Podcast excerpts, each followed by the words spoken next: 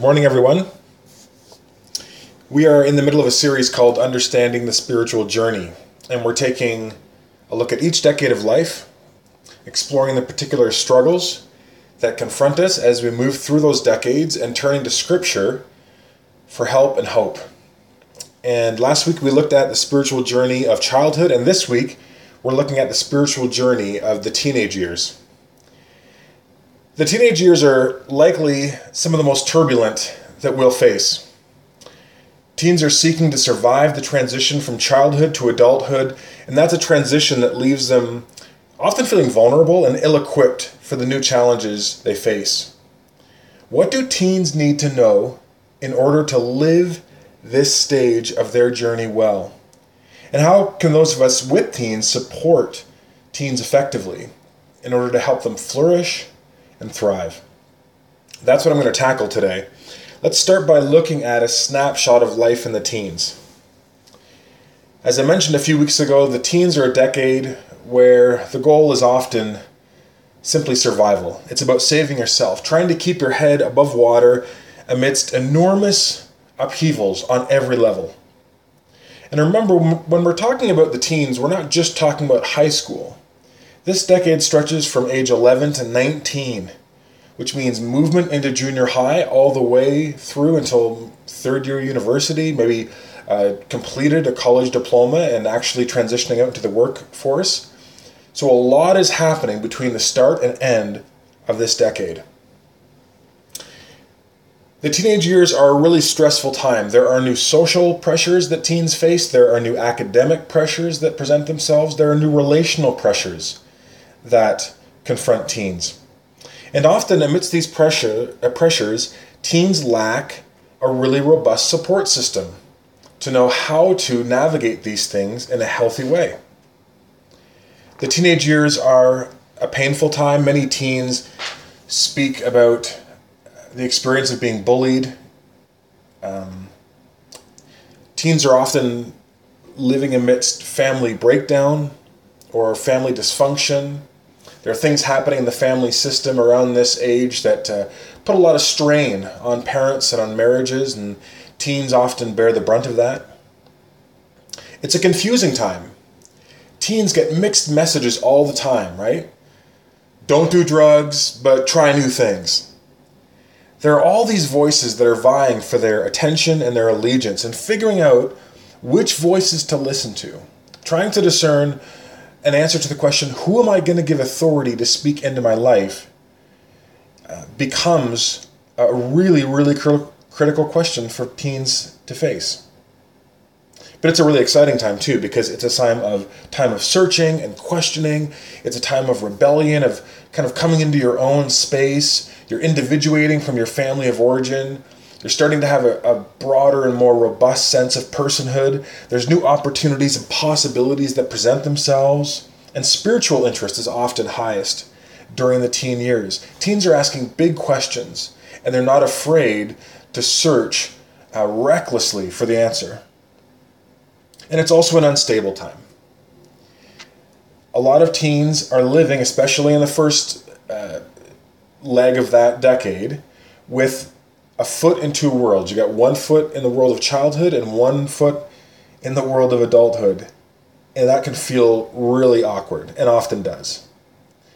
Even by the late teens, it's not uncommon to hear those in this decade say, adulting is hard adulting is hard. I wanted to grow up. I, I, was looking forward to the process of growing up and being an adult and being able to access the freedoms that I believed came with adulthood. And now that I'm here, it's just really stressful and overwhelming.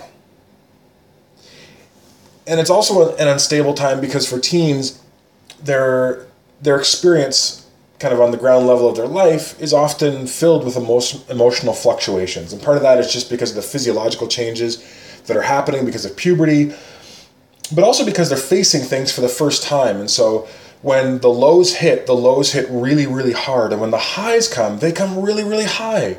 And so instead of having this kind of flat, uh, even keeled movement through the teenage years, there's often uh, really large hills and valleys. So it's a very, very unstable time. What are the major challenges, the major spiritual challenges of the teen years? Well, I think the primary one can be summarized by the idea of identity formation. A teen is trying to figure out who they are, what they value, and how those are going to shape their life in the decades to come. Teens are asking questions. Well, they're certainly probably obsessed with the four questions that have been called the four worldview questions. And those questions are this Who am I? Where am I? What's the problem? And what's the solution? Those four questions you have to address at some point in your life in order to be a fully engaged human being. And teens are moving into those questions and where they might have they might have answers to them arising out of childhood. They might have had these kind of vague inherited answers. Now they're seeking to answer those for themselves. Who am I really? I know my family's perception of me, but who am I? And where am I? What's the nature of the world that I find myself a part of? What's the problem? Teens are acutely aware when they go on social media, when they reflect on their own journey, when they look around them, there is something wrong with the world. There is something wrong uh, with themselves. The good they want to do, they often find they can't do it. Um, the dysfunction and evil that they want to avoid, they find themselves drawn to at times. What's the problem? And what's the solution? Is there a solution to the problems that I face as a teen inside and I face as a teen in the external world? And if there is a solution, do I have a part to play in bringing it about? So you can see how one answers these four questions who am I, where am I, what's the problem, what's the solution? Those are in large part going to determine how the next several decades of your life is going to unfold. These are foundational tectonic questions. And so, in beginning to address these questions, a teenager is beginning to form their identity and really, along with that, their entire life's purpose. Now, in this process of identity formation, friendships become central. Teens aren't working through these questions alone, right? They're, they're forming these answers through conversations with, yes, family, but often friends, and face to face, but also online. During this time of formation, the need to belong to a supportive tribe takes center stage. Teens are often seeking an alternative family uh, as an extension of their family of origin if it was pos- if it was positive. But if it was a negative experience in childhood, they're looking for an alternative family to serve as an alternative family. A few years ago, I did an anonymous survey to some of the guys and girls that were part of the high school youth group that I led. And I don't know if this is the same with this church or this community, but when I asked the guys in kind of the um, what would you say are your top three issues that you are battling with and struggling with? There's lots that you that you have to uh, fight through as a teen, but what would be the top three that you're facing? And the guys pretty much unanimously said struggles around pornography, drug and alcohol use, and friendship. And by friendship, they meant trying to figure out how do I develop and get good friends without coming across too vulnerable, like I need a lot of friends, because I don't want to appear weak, but I want good friendships, but those friendships require me to be vulnerable. And so just trying to navigate that, um, that tricky relational space. So porn, drugs, friends for guys. And for girls, their top three issues were body image, self esteem and self worth, and sexual pressures that they felt were um, moving in on them in relationships. Now, these issues porn, drugs, friendships, body image, how we understand and, and value ourselves, decisions around what we're going to do with our body these are deeply personal and they're deeply important and they're deeply formative for one's entire life. So the stakes are really high, and teens recognize that on some level. That's why the teenage years are a really stressful time. Because I think teens know, understand at least intuitively, these are really important issues that are scary to think and have to face and work through. And it's easier sometimes just to run and hide and, and wish you could retreat back into childhood. But you cannot. There is no going back. You have to move forward. So, how do you move forward with hope and in a healthy way, in a positive way? Well, see, that's where the Bible comes in. Now, I am under no illusion that within this community, the Bible is likely not a particularly popular book with teens. But one of the reasons teens should love the Bible is that it addresses the questions teens are asking openly and honestly. I mean, think about the questions that are swirling around in every teen's heart. Who am I? What really matters in life? How do I get the most out of life? Am I am I loved? Am I important? Does my life has a large does my life have a larger purpose? Does life itself have a larger purpose? Where is all of this going? All of these questions are questions that the Bible offers hopeful answers to. And so if you ignore the Bible, you're actually ignoring the most powerful resource for answering those questions. No other resource tackles those questions head on in such an affirming and powerful way for teenagers. In fact, in my humble but accurate opinion, no other text offers a greater vision for the worth and value of teenagers than the Bible does. Now, why would I say that? Did you know that the Gospels are stories of Jesus pulling together a motley crew of teenagers. Those were his 12 disciples, or sometimes called apostles, those first people whom Jesus called and said, Come follow me. They were teenagers. And they weren't the best and the brightest. They weren't the most popular. They weren't the most influential of their day. And yet, Jesus chose them and used them to change the world in God honoring ways. See, a lot of us picture Jesus going around with middle aged, bearded men, but that is the wrong picture. How can I say that? Well, a few things. Number one, culturally, rabbis like Jesus took on disciples of a younger age than the rabbi. Because the idea was that the rabbi would pour their philosophy of life and ministry and their theology into their students so that when the rabbi passes on, the students would be able to continue. It wouldn't make sense to choose uh, disciples who are much older than you if you are a rabbi. A rabbi always chooses disciples of a younger age. And, and if Jesus begins his ministry at 30, most of the disciples are going to be under 30.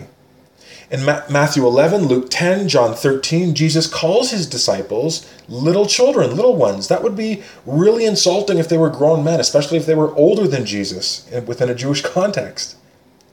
Two of the apostles, James and John, were brothers. They had this mom who was trying to push and pressure Jesus to make sure that when Jesus established the kingdom, which she thought meant like a literal government right here and now where Jesus was going to be president, she wanted James and John, her sons, to be on the right and left of Jesus. They she she knew that Jesus was was going to be number 1 in this kingdom, but she was trying to advocate for her sons being vice president 1, vice president 2.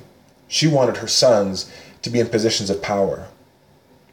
If James and John were grown men, um, that that likely would not have happened. A mother would not have advocated on behalf of a grown man who could have done it himself. And James and John are both called sons of thunder. That's a nickname that we're told in the Gospels Jesus gives James and John, sons of thunder, which means they were likely loud and foolishly bold, which, let's be honest, are two pretty good descriptors of most teenage guys, right? Loud and foolishly bold. Sons of thunder, lots of sound and fury, but signifying nothing. And lastly, in Exodus 30, Jewish law states that every male over the age of 20 was to pay a half shekel as a census offering when they visited the temple of God. Now, in Matthew 17, Jesus instructs Peter to fish up this tax as all 12 with Jesus were going into the temple. And the gospel tells us that Peter fished up a four drachma in the mouth of the fish that he caught. And that's enough to pay for two men, himself and Jesus. So Jesus requests this payment only for Peter and himself, which by inference likely means the rest of the disciples were under the age of 20. Now, I challenge you pick any gospel Matthew, Mark, Luke, and John, read it through with that picture in your mind's eye. Jesus calling and teaching and equipping and putting on the front lines of his kingdom ministry people somewhere likely between the ages of 15 and 19. I mean, imagine if I said we were launching a new initiative in and through this church, and we're actually going to plant another church, and our core leadership team that we are going to build around is going to be the church's youth group. Maybe one or two young adults. What would your reaction to that news be? At best, you would likely think I was incredibly idealistic but naive. At worst, you might think I was just completely idiotic. Because we all know you can't trust teenagers with something that important. And yet God chose, chose teenagers to launch his recreation project through. That to me is amazing. Is that wise of Jesus? Because if you read the Gospels, it's very clear that this, this group that he pulls around them, they lack influence, they lack money, they lack character. They um, are found wanting on with maturity, poise. They lack emotional stability. They're very rarely loyal. They really struggle with humility and yet they still end up being Jesus' first choice. Which is really, really cool because it shows us that Jesus is eager to invite and involve teens into frontline kingdom work. Then, but also now, teens matter not just to God in some abstract way. God has been in the business since he became a human being in the person of Jesus to invo- invite and involve teens in significant world shaping mission. Which brings me to my counsel to teens. This is counsel that comes out of some of my own experience, my experience as a youth pastor, my experience as a pastor, and as a parent. Number one, eat your Bible. Jeremiah 15, 16 says, When your words came to me, I ate them, and they were my joy and my heart's delight. I mentioned this before, but the Bible is too important a book even if you don't consider yourself a believer. It, the Bible is too important a book not to be familiar with it. Now, if you don't know how to understand it or how to properly engage it, two things I would suggest. Number one, go on YouTube, find the Bible Project. It's a YouTube channel, and they make animated videos of Bible themes and Bible books that are designed to help people who feel intimidated by the Bible, don't really know I've, I've opened the Bible and looking at some book called Ephesians. What's going on? Watch the video on Ephesians. It'll give you kind of an overview in about five to eight minutes. It'll help things make sense. Now you can start reading the book with context, and it's much easier to do that with books of the Bible. The other thing that I would challenge people to do, if they've never done this before, take one of the Gospels Matthew, Mark, Luke, or John, doesn't matter, just pick one. These are the historical accounts of the life and teachings of Jesus and just read through them. Don't start at the start of the Bible, start with the Gospels. Christianity begins and ends with the person of Jesus, so start there and read through. And then as you do, dare God to reveal himself to you. Say, God, if you're real, if this thing is real, if this isn't a joke, I'm going to read through the Gospel of Matthew. Would you somehow speak to me through this book if you are real? Number two, choose your friends carefully. Proverbs 13:12 says, "Whoever walks with the wise becomes wise, but the companion of fools suffers harm." You have four levels of friendships in your life. Level 1, your these this is your BFF. You might have one or two over the course of your whole life. These are people who know you intimately, know everything about you, um, and you would trust your life to them. That's level one. Level two, maybe five to 10 people, pretty good friends. Not quite, you know, level one, but really solid friends. Then level three are people that you know, they're on your soccer team, you're in your class, you're friendly with, you know them, not super well, but you interact with them, it's fine. And then level four are people who you just know, kind of acquaintances, but you very rarely interact with them. Those are the four levels of relationships you're going to have over the whole course of your life. Be very, very careful about who you allow into those first two levels. Because who your friends are, who your level one and level two friends are, will have a profound shaping influence on your life, especially through the teenage teenage years. And I would be so bold as to say, if you if I could if if you could introduce me to your level one and level two friends and I could get to know them, I feel like with a, a fair degree of certainty that I would be able to predict the next probably two decades of your life and how it's going to play out based on the values and the priorities of the level one and level two friendships in your life. Choose your friends carefully. Because if you you become like those you walk with, like those you um, your closest friends will have a shaping influence on you that uh, that is incomparable to anything else. And so be very discerning about who you allow into that selective place in your life. Number three, respect the dignity of your body. Your body is a gift from God, so be disciplined in what you put into it, the risks you take with it, and how you use it to interact with other people. Decisions around drugs and alcohol, risk taking behaviors, and sex often have serious consequences that can be really destructive for both you and those around you. Your body is a gift from God. And so I would urge you to seek God's best for how to use it and enjoy it because that is what God wants. He wants us to appreciate and enjoy our bodies. His commands, his instructions regarding um, how to express ourselves and how to interact with other people are not there to keep us from life. They're there to set us up so we can experience what Jesus called an abundant life. 1 Corinthians 6:13 says the body isn't meant for sexual immorality, but for the Lord. Your body's a gift, respect the dignity of it. And my last piece of counsel to the teens would be ditch churchianity.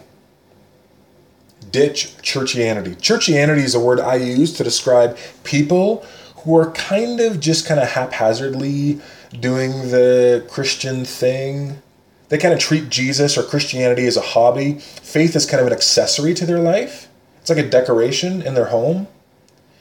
It's not particularly meaningful or shaping. Churchianity, as such, is a complete joke, and you need to ditch it. Instead, I want to challenge you to embrace true and genuine Christianity because true and genuine Christianity, it is challenging, it is fascinating, it is dangerous. It is joyous, it is powerful, it is wild, it is mind blowing, it's meaningful, and it is incomparable. And it begins with Jesus, and it is centered on Him. Turning your life over to Jesus and opening up yourself to the wild adventure of saying, Jesus, I am willing to follow you. I don't know exactly what that looks like, but I'm willing because I trust you that you have the words to eternal life, that you are the way and the truth and the life. And by ditching churchianity, what we're saying is we're not going to casually follow Jesus it's not just going to be a thing you do on a Sunday sometimes, and maybe I'll pop into youth group. And when I'm going through hard times, maybe I'll flip open the Bible or I'll Google a Bible verse or something. This is about every day striving to follow Jesus and growing in Him. 1 Corinthians 9 24 to 27 says this. This is counsel that was given by uh, a church leader to a young group of Christians in the city of Corinth.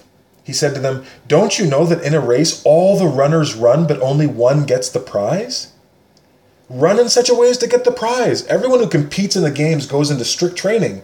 They do it to get a crown that won't last, but we do it to get a crown that will last forever. Therefore, I don't run like someone running aimlessly. I don't fight like a boxer beating the air. No, I strike a blow to my body and I make it my slave, so that after I have preached to others, I myself will not be disqualified for the prize. That's passion. That's someone that's saying, this isn't just a game. Christianity isn't a hobby. This needs to be your life, the center out of which you engage the rest of the world in ways that bring honor to God and good to your neighbor and love and flourishing to those around you. How do you develop that kind of passion? How do you nurture that kind of spiritual heart and tenacity? Well, 1 Timothy 4 7 says, train yourself to be godly. Developing that kind of spiritual vibrancy doesn't just happen. You don't just wake up and think, wow, I'm really on fire for God now. You've got to train. You've got to get strong. How do you do that? Jesus said the most important command is this love the Lord your God, heart, soul, mind, and strength, and love your neighbor as yourself. Here's how I would do it if I was speaking to awkward 15 year old teen Jeff. I would say, Jeff, every Sunday night, write down four things on a piece of paper heart, soul, mind, strength. Write those four words down. And then you're going to ask yourself these four questions. In the area of heart, relationships, what is the single most important thing I could do this week to strengthen and build a relationship in my life? Maybe it's just one relationship a friend, a parent, uh, someone I haven't talked to in a while, whatever it is soul. Jeff, what's the single most important thing that I could be praying for this week? It might be something for myself, it might be something for a friend, it might be something for a teacher, it might be something for a coach. But what's going to be my prayer focus for this week? Then mind. Jeff, what is the single most important thing you can do this week that will help me grow in my understanding of the Bible and how to live it out faithfully? Maybe I'm going to challenge myself to read through the gospel in a week. Maybe I'm doing a daily devotional and I'm going to make sure and prioritize that I'm going to, uh, the first thing I do every day is spend time in prayer, reading God's word. But what am I going to, what's the single most important thing I could do? And then strength. What is the most significant thing I could do this week to love and serve someone in my life in a practical way? What's one thing that I could do to show generosity? And in each of those areas, choose something that stretches you. If it's apologizing to someone, apologize. If it's serving at uh, in a volunteer opportunity, then sign up and do it. If it's spending 5, 10, 15 minutes in prayer for someone else, do it. But every week, come up with a goal in the area of heart, soul, mind, and strength, and then go after it. And watch how through each week, how in your pursuit of Jesus, how in your desire to run the race, not just haphazardly and just kind of casually, just to finish. You're trying to run to win. Watch how God uses that. And even when you're following Jesus imperfectly and you're stumbling and you're making mistakes and it's two steps forward and it's three steps back, God will honor the intention. Spiritual growth and vibrancy never just happen any more than becoming fit and competitive in an athletic endeavor just happens. Following Jesus will be one of the most difficult things you ever do if you're doing it biblically and seriously. However, following Jesus will also be the most amazing experience of your life. So, lastly, how can we as a church support teens in their spiritual journey? Very quickly. Number one, affirm and celebrate them. Look for opportunities to affirm and celebrate the teens around you teens face a lot of criticism from a, from a lot of directions. So make sure you're catching them doing good things, making good decisions, and then affirming and saying, That was great. I see growth there. I'm really proud of you. That's awesome. I'm so I'm so glad that you're part of our family. Number two, listen and cultivate empathy for our teens. It's easy when you see them making certain decisions or veering towards making certain decisions. You want to just spit out advice because you may know better than them. But it's so important for a teen to know that you're a place where first you're going to seriously listen to them and understand where they're coming from and understanding what they're struggling with. So listen to them and remind yourself that the things that they're upset about and are maybe crying over, they might not be a big deal to you, but they're a huge deal to this team. And it can feel like it can feel like the end of the world because this is the first time they maybe have had to face this kind of loss or this kind of hurt. And you've faced it 30 times. So you can shrug it off, but they can't. So let's remember how what an unstable, stressful, uh, challenging time this is for them and really extend grace to them. Yes, decisions that your teen is making may be clearly and objectively stupid. But we also have to remember that the executive center of the brain isn't even fully formed until age 25. You know, at 18, 19, a teen's big body can actually re- often really betrays their maturity level. We expect them to be adults, but they're not there yet. And so we need to cultivate empathy for our teens. Number three, pray for them. And not just the safe prayers, not just a God, please keep my teen safe and help them to make good decisions and then have a good education and be successful in these. There's nothing wrong with those prayers, but those shouldn't be our only prayers for our teens. We should be inviting God to just intervene in our teens' lives in powerful ways where churchianity isn't, isn't an option for them. They come to experience the love and power of God and they want to live into that with enthusiasm. I try and remember to pray bold things for my kids when I'm praying for them because the safe prayers kind of come naturally. But praying, God, your kingdom come, your will be done in their life. And use me to help make that happen, God. You change me so that I'm the father and the friend and the mentor that they need so that they can step into significant kingdom leadership. Number four, we need to encourage them to nurture their passions. Teens are hungry for a sense of competency and mastery, and allowing them to develop artistic or athletic passions can be a, a really critical factor in helping teens to learn resiliency, develop character, come into an understanding of their God given talents and gifts, which in turn can really open up a larger vision later in life for how God intends to use those experiences and those skills and those talents and those gifts, how God is shaping them and has shaped them to shape the world in ways that are good and God honoring and positive and powerful. And lastly, and I mentioned this last week in our dec- looking at the decade of childhood, a really important way we can support and encourage teens around us is to show them the way. And I don't mean point and say that's how you should be living. I mean show it ourselves. We are modeling to them uh, the maturity and the growth and the joy and the spiritual vibrancy which we would long for them to follow in our footsteps in. That we are showing them the way. We are leading by example. We are being disciples. Teens desperately need role models who are showing them what an authentic, serious, joyful pursuit of Jesus looks like. And that doesn't have to mean that you have to be perfect in your walk as a Christian. I am not perfect. I try and take ownership of that as often as possible with my kids and say, I'm sorry I said that. I'm sorry I reacted this way. I'm sorry I acted this way. That was not right. I'm asking your forgiveness. I'm going to ask God's forgiveness. I'm going to repent and I'm going to try and do better. So teens don't need perfect, they don't need to see perfection. That's what I'm trying to say. Teens don't need to see perfection. What they need to see is growth and maturity and authenticity. They need to see us struggling to pursue Jesus. We should be able to say, like Paul said to a group, uh, uh, uh to one of the early church letters that he wrote, he said, You follow me as I follow Christ. We should be able to say to teens in our lives, I'm not perfect, but if you study my pattern of behavior and speech and, and intention, you follow, if you follow me, you will be following Christ because that's who I'm following.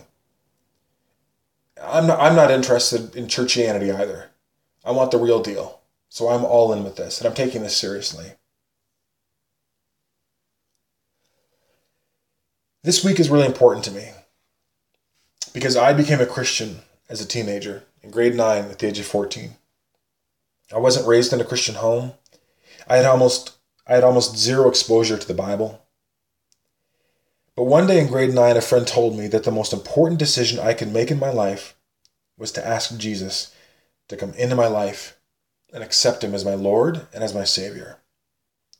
And to be honest, I didn't really, I didn't, I, I really had no idea what she was talking about in terms of the gravity of what she was saying.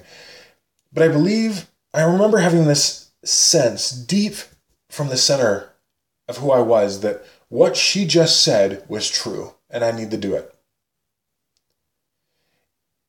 I, I, I know it was the Holy Spirit just confirming that truth in my heart beyond my capacity to even understand it.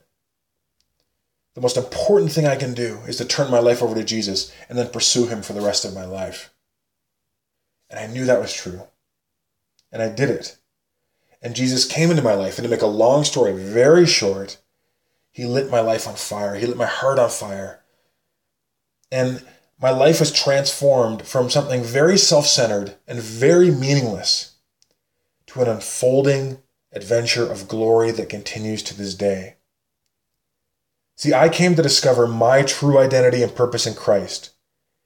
And I pray that every teen listening to this message will do the same.